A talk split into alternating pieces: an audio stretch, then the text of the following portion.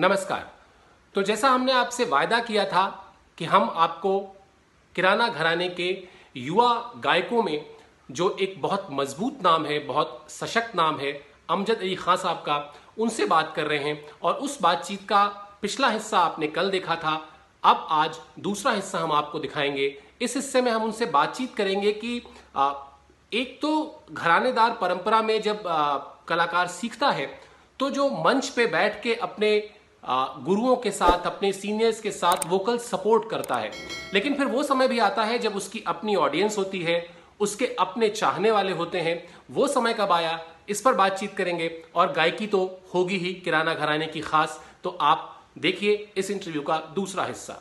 अब चलते हैं आपके क्या एक कलाकार के करियर के दूसरे हिस्से में या संगीत सफर के दूसरे हिस्से में, और वो हिस्सा होता है जब उसको कार्यक्रम मिलने शुरू होते हैं, जब उसकी एक इंडिविजुअल पहचान बन जाती है। अभी आपने कहा कि आप मामू के पीछे बैठकर उनको सपोर्ट करते थे, लेकिन फिर एक समय आया जब आपके अपने सुनने वाले हो गए, आपके अपने चाहने वाले हो गए। इस तरह के कौन से शुरुआती कार्यक्रम आपको याद आते हैं जिनको लगता है कि यार वो कार्यक्रम मेरे जीवन में, मेरे संगीत सफर में बहुत इंपॉर्टेंट था? शिवेंद्र भाई, मेरी शुरुआत 5 साल की उम्र से मेरी तालीम शुरू हो गई थी, लेकिन जब मैं 11 साल का था, 10-11 साल का, तो मेरे नाना उस्ताद पद्म श्री शबूरखा साहब, जिनको पद्म श्री जब शुरू हुआ था तो पहला पद्म श्री उनको मिला था बिल्कुल। और जब भारत आज़ाद हुआ था तो पहली ऑल इंडिया रेडियो से सारंगी उनकी बजी थी। तो उनकी बरसी में मैं कोलकाता में गया था, और उसके बाद ये सिलसिला शुरू हुआ। हरबल्लम में गाया, सवाई गंधर्व म्यूजिक फेस्टिवल में गाया, तिहाई म्यूजिक फेस्टिवल में गाया, तिहाई के बाद मंगोबाई म्यूजिक फेस्टिवल गोवा में होता है, उसमें गाया। और धीरे धीरे फेस्टिवल्स का सिलसिला शुरू हुआ, सम्मेलन का शुरू हुआ, और ये सिलसिला यहाँ से फिर बाहर भी गया। मैं ICCR से इन पैलेंट भी हूँ, और वर्ल्ड टूर भी मैंने किया ICCR गवर्नमेंट ऑफ इंडिया की तरफ से। तो टीचिंग और परफॉर्मिंग में दोनों में मैं वहाँ से इंपैलेंट हूँ। तो अल्लाह का शुक्र है कि बाहर भी, अब्रॉड में भी गाने बजाने का मौका मिला। नमस्ते इंडिया म्यूजिक फेस्टिवल में और जापान म्यूजिक फेस्टिवल में, ओलंपिक के अंदर गए थे हम 2012। तो ये सिलसिला जी, तो ये सिलसिला इस तरह से शुरू हुआ। और कौन से ऐसे कलाकार जिनको आप बहुत, मतलब जब छोटे रहे हो और आपको लगता हो कि यार ये तो मतलब ग्रेटेस्ट हैं या ग्रेट हैं, और वो उन्होंने पीठ पे आकर हाथ रखा हो और कहा हो कि बहुत सही आगे बढ़ रहे हो, बिल्कुल सही दिशा में बढ़ रहे हो, बस रियाज करते जाओ, अपने आप को बराबर रखो, बैलेंस पे रखो, बहुत आगे जाओगे? कौन सी वो चंद तारीफें हैं जो कभी नहीं भूलती? देखिए, वो तारीफ सबसे पहले, क्योंकि गुरु जो होता है वो एकदम इंसान छाट के और मन से, हर चीज से, तन मन धन से, हर चीज से सोच के, तो उनका आशीर्वाद मिलना, मैं जानता हूं कि किसी और से बाद में मिले, उनसे पहले मिले तो ज्यादा बड़ी बात। तो खान साहब से मुझे मिला, मैं खान साहब के साथ पुरिया धनाश्री गा रहा था पीछे बैठा हुआ, और 1-2 मेरी ताने शायद अच्छी गई होंगे या बोल मैंने अच्छा पकड़ा होगा, तो उन्होंने कहा सही, शाबाश, बहुत अच्छा, वेरी गुड। तो उनका वो कहना मेरे लिए और ज्यादा हो गया। जहां मैं 2 घंटा रियाज करता था, वहां मैंने और थोड़ा सा अपना ड्यूरेशन टाइम बढ़ा दिया। तो उनका आशीर्वाद मुझे मिला। तो फिर उसके बाद धीरे धीरे, वैसे मुझे ये लगता था कि यार इनके जैसा बनना है, तो उनके जैसा तो मैं बन नहीं सकता, उनके जैसा तो मालिक अल्लाह चाहेगा तो बनाएगा परवरदिगार, क्योंकि दोनों ही इतना लाजवाब गाते हैं, तीनों ही मेरे वालिद साहब, मेरे दोनों मामू गुरु मेरे, कि मैं चाहता हूँ कि मैं उनके जैसा बनूँ, मेरी कोशिश है। और बाकी तो सभी मुझे बहुत पसंद है। पंडित राजन साजन मुझे बहुत पसंद है, और बड़ों की बात मैं और ज़्यादा पीछे नहीं लेके जा रहा हूँ। आमिर खान साहब, गुलाम अली खान साहब तक नहीं जा रहा हूँ मैं। अभी इस जनरेशन में उस्ताद मशहूर अली खान साहब, मुबारक अली खान साहब, राजन साजन अंकल और राशिद भाई मुझे बहुत पसंद है। और इसके अलावा सभी लोग बहुत अच्छा गा बजा रहे हैं, सभी अच्छे आर्टिस्टों को सुनता हूँ, छोटे बड़े जितने भी हैं, और उनसे ये कोशिश करता हूँ कि मेरे में जो कमी है उसको दूर कर सकूं उनसे सुनकर। भाई, अब इस इंटरव्यू में एक सेमी क्लासिकल का रंग होना चाहिए, तो सेमी क्लासिकल में क्या सुनाएंगे आप? सेमी क्लासिकल में आप घुम करिए। सेमी क्लासिकल में तो मेरी मतलब इतनी हिम्मत नहीं कि मैं आपको हुक्म करूं, मैं तो आपसे गुजारिश ही कर सकता हूं कोई ठुमरी हो जाए। हाँ, मैं ठुमरी सुनाता हूँ आपको।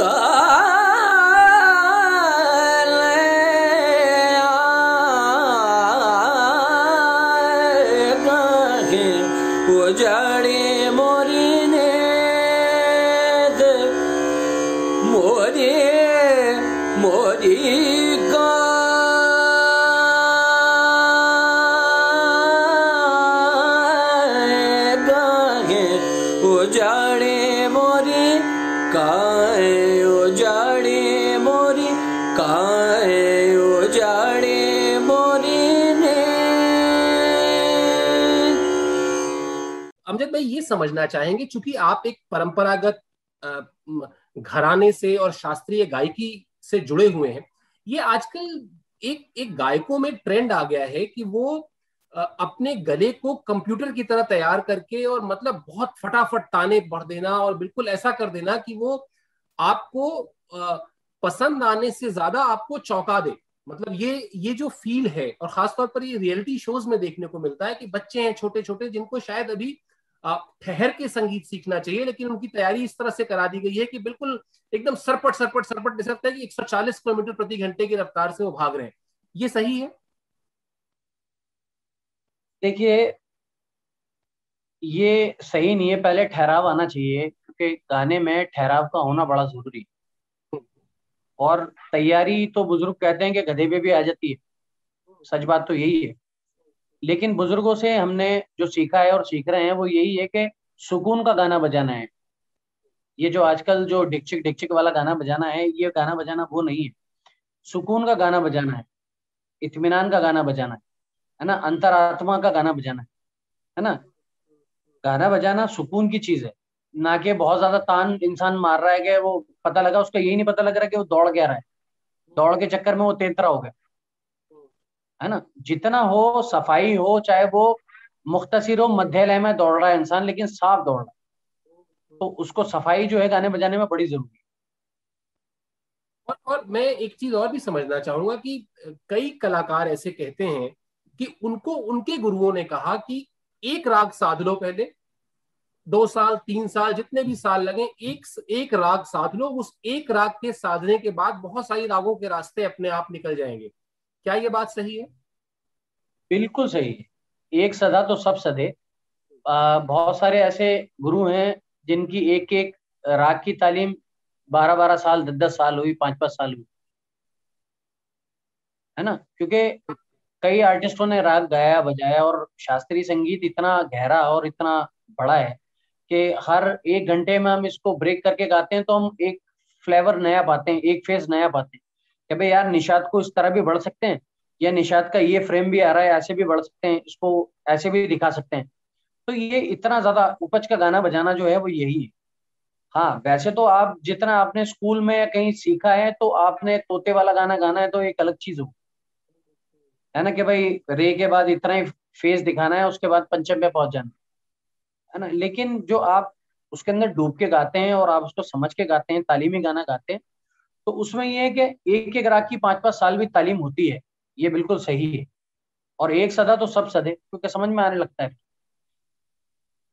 एक चीज और समझना चाहेंगे, कहानी तो सारी 7 सुरों की ही है, और जैसे मैं इसको थोड़ा सा, आप जानते हैं मैं स्पोर्ट्स का आदमी हूँ, तो थोड़ा सा क्रिकेट से जोड़ूं अगर, कि जैसे एक बैट्समैन कवर ड्राइव मारता है, ठीक है ना, तो हो सकता है कि वो एक तो कवर ड्राइव का परफेक्ट साउंड आता है, ठक की आवाज आती है, उसको लगता है कि यार ये बिल्कुल परफेक्ट कवर ड्राइव किया है, लगा है, वो चौका जाए ना जाए अलग चीज है।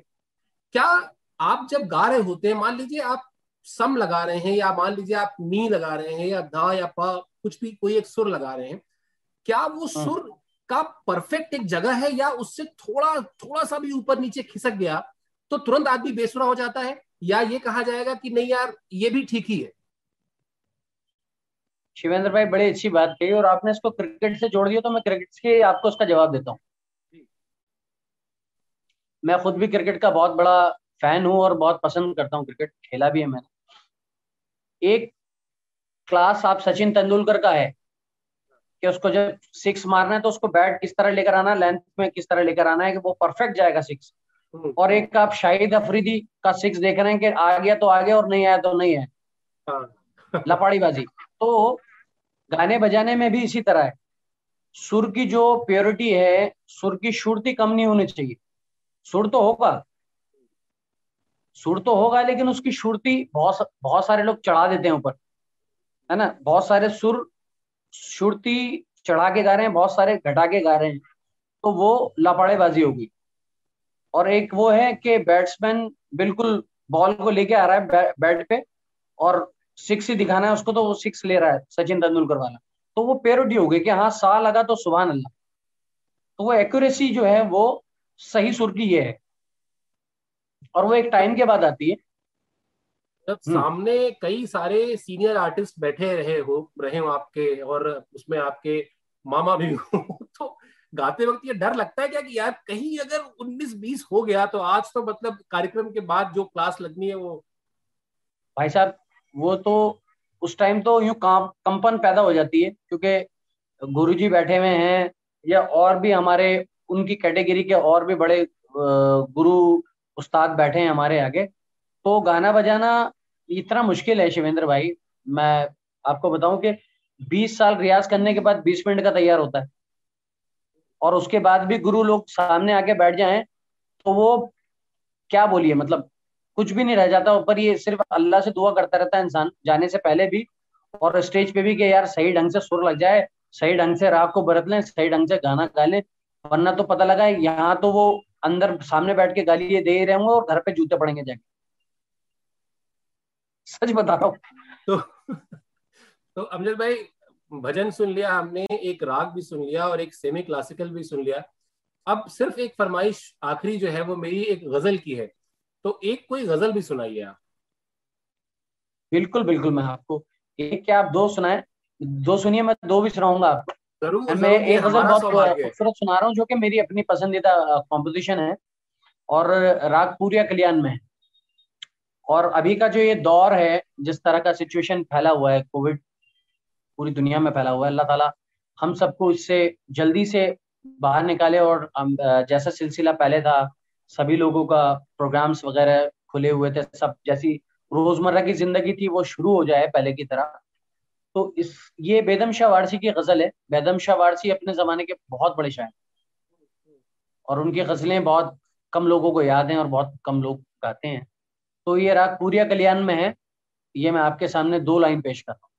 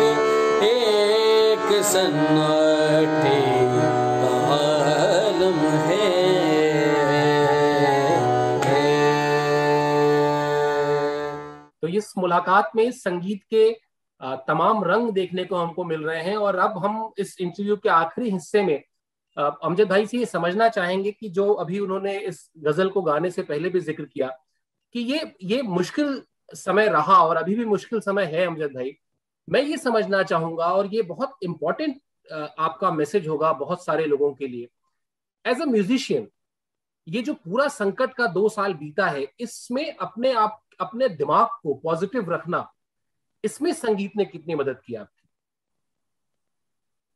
देखिए, संगीत इतनी बड़ी चीज है कि ये हर दौर में, हर सिचुएशन में काम आता है और इसने हमें बहुत कुछ सिखाया। लॉकडाउन ने और ये जो कोविड फैला, इसने जो सात समुंदर पार से लोग सीखते थे और हमारे हिंदुस्तान में भी जिन लोगों को ये था कि भाई हमें तो फिजिकली सीखना है, उन लोगों के लिए बड़ी मदद मिली। उन लोगों ने उसी तरह ऑनलाइन आके सीखा और जिन लोगों को ऑनलाइन के बारे में नहीं पता था, मुझ समेत, कि कैसे आना चाहिए, गूगल मतलब उससे गूगल मीट पे कैसे जाना चाहिए, ऑनलाइन क्लासेस कैसे करना चाहिए, तो उसके लिए बहुत कुछ सीखा और रियाज का टाइम बहुत अच्छा मिला हमें, अपनी फैमिली के लिए बहुत अच्छा टाइम मिला। तो इसने बहुत कुछ सिखाया लॉकडाउन ने और कोविड ने। और मैं ऊपर वाले से अभी भी यही दुआ करता हूँ कि अल्लाह ताला जल्दी से सब लोगों को इस परेशानी से निकाले परवरदिगार, और रोजमर्रा की जैसी जिंदगी शुरू हो जाए। आपकी इसी दुआ में हम सबकी दुआ भी शामिल है, हमारी रागगिरी की दुआ भी शामिल है कि वो जो फेस टू फेस बैठ के बातचीत का मजा मिलता था वो शुरू हो, कार्यक्रम शुरू हो आप लोगों के, और संगीत का वो जो रस आप लोग बिखेरते थे वो और देखने को मिले। आपने समय निकाला, बातचीत की, इतनी शानदार चीजें बताई और बहुत ईमानदारी से ये एक्सेप्ट किया कि अभी भी गुरुओं के सामने गाने में डर लगता है। तो ये सारी चीजें बताने के लिए आपका बहुत बहुत धन्यवाद और ढेर सारी शुभकामनाएं। आपका संगीत सफर यूं ही मजबूती से चलता रहे। आप किराने घराने की जिस परंपरा को लेकर बहुत मजबूती से आगे बढ़ रहे हैं उसमें भगवान, ईश्वर और दम भरे। और आप अपना ध्यान रखें, हम सब अपना ध्यान रखें। बहुत बहुत धन्यवाद।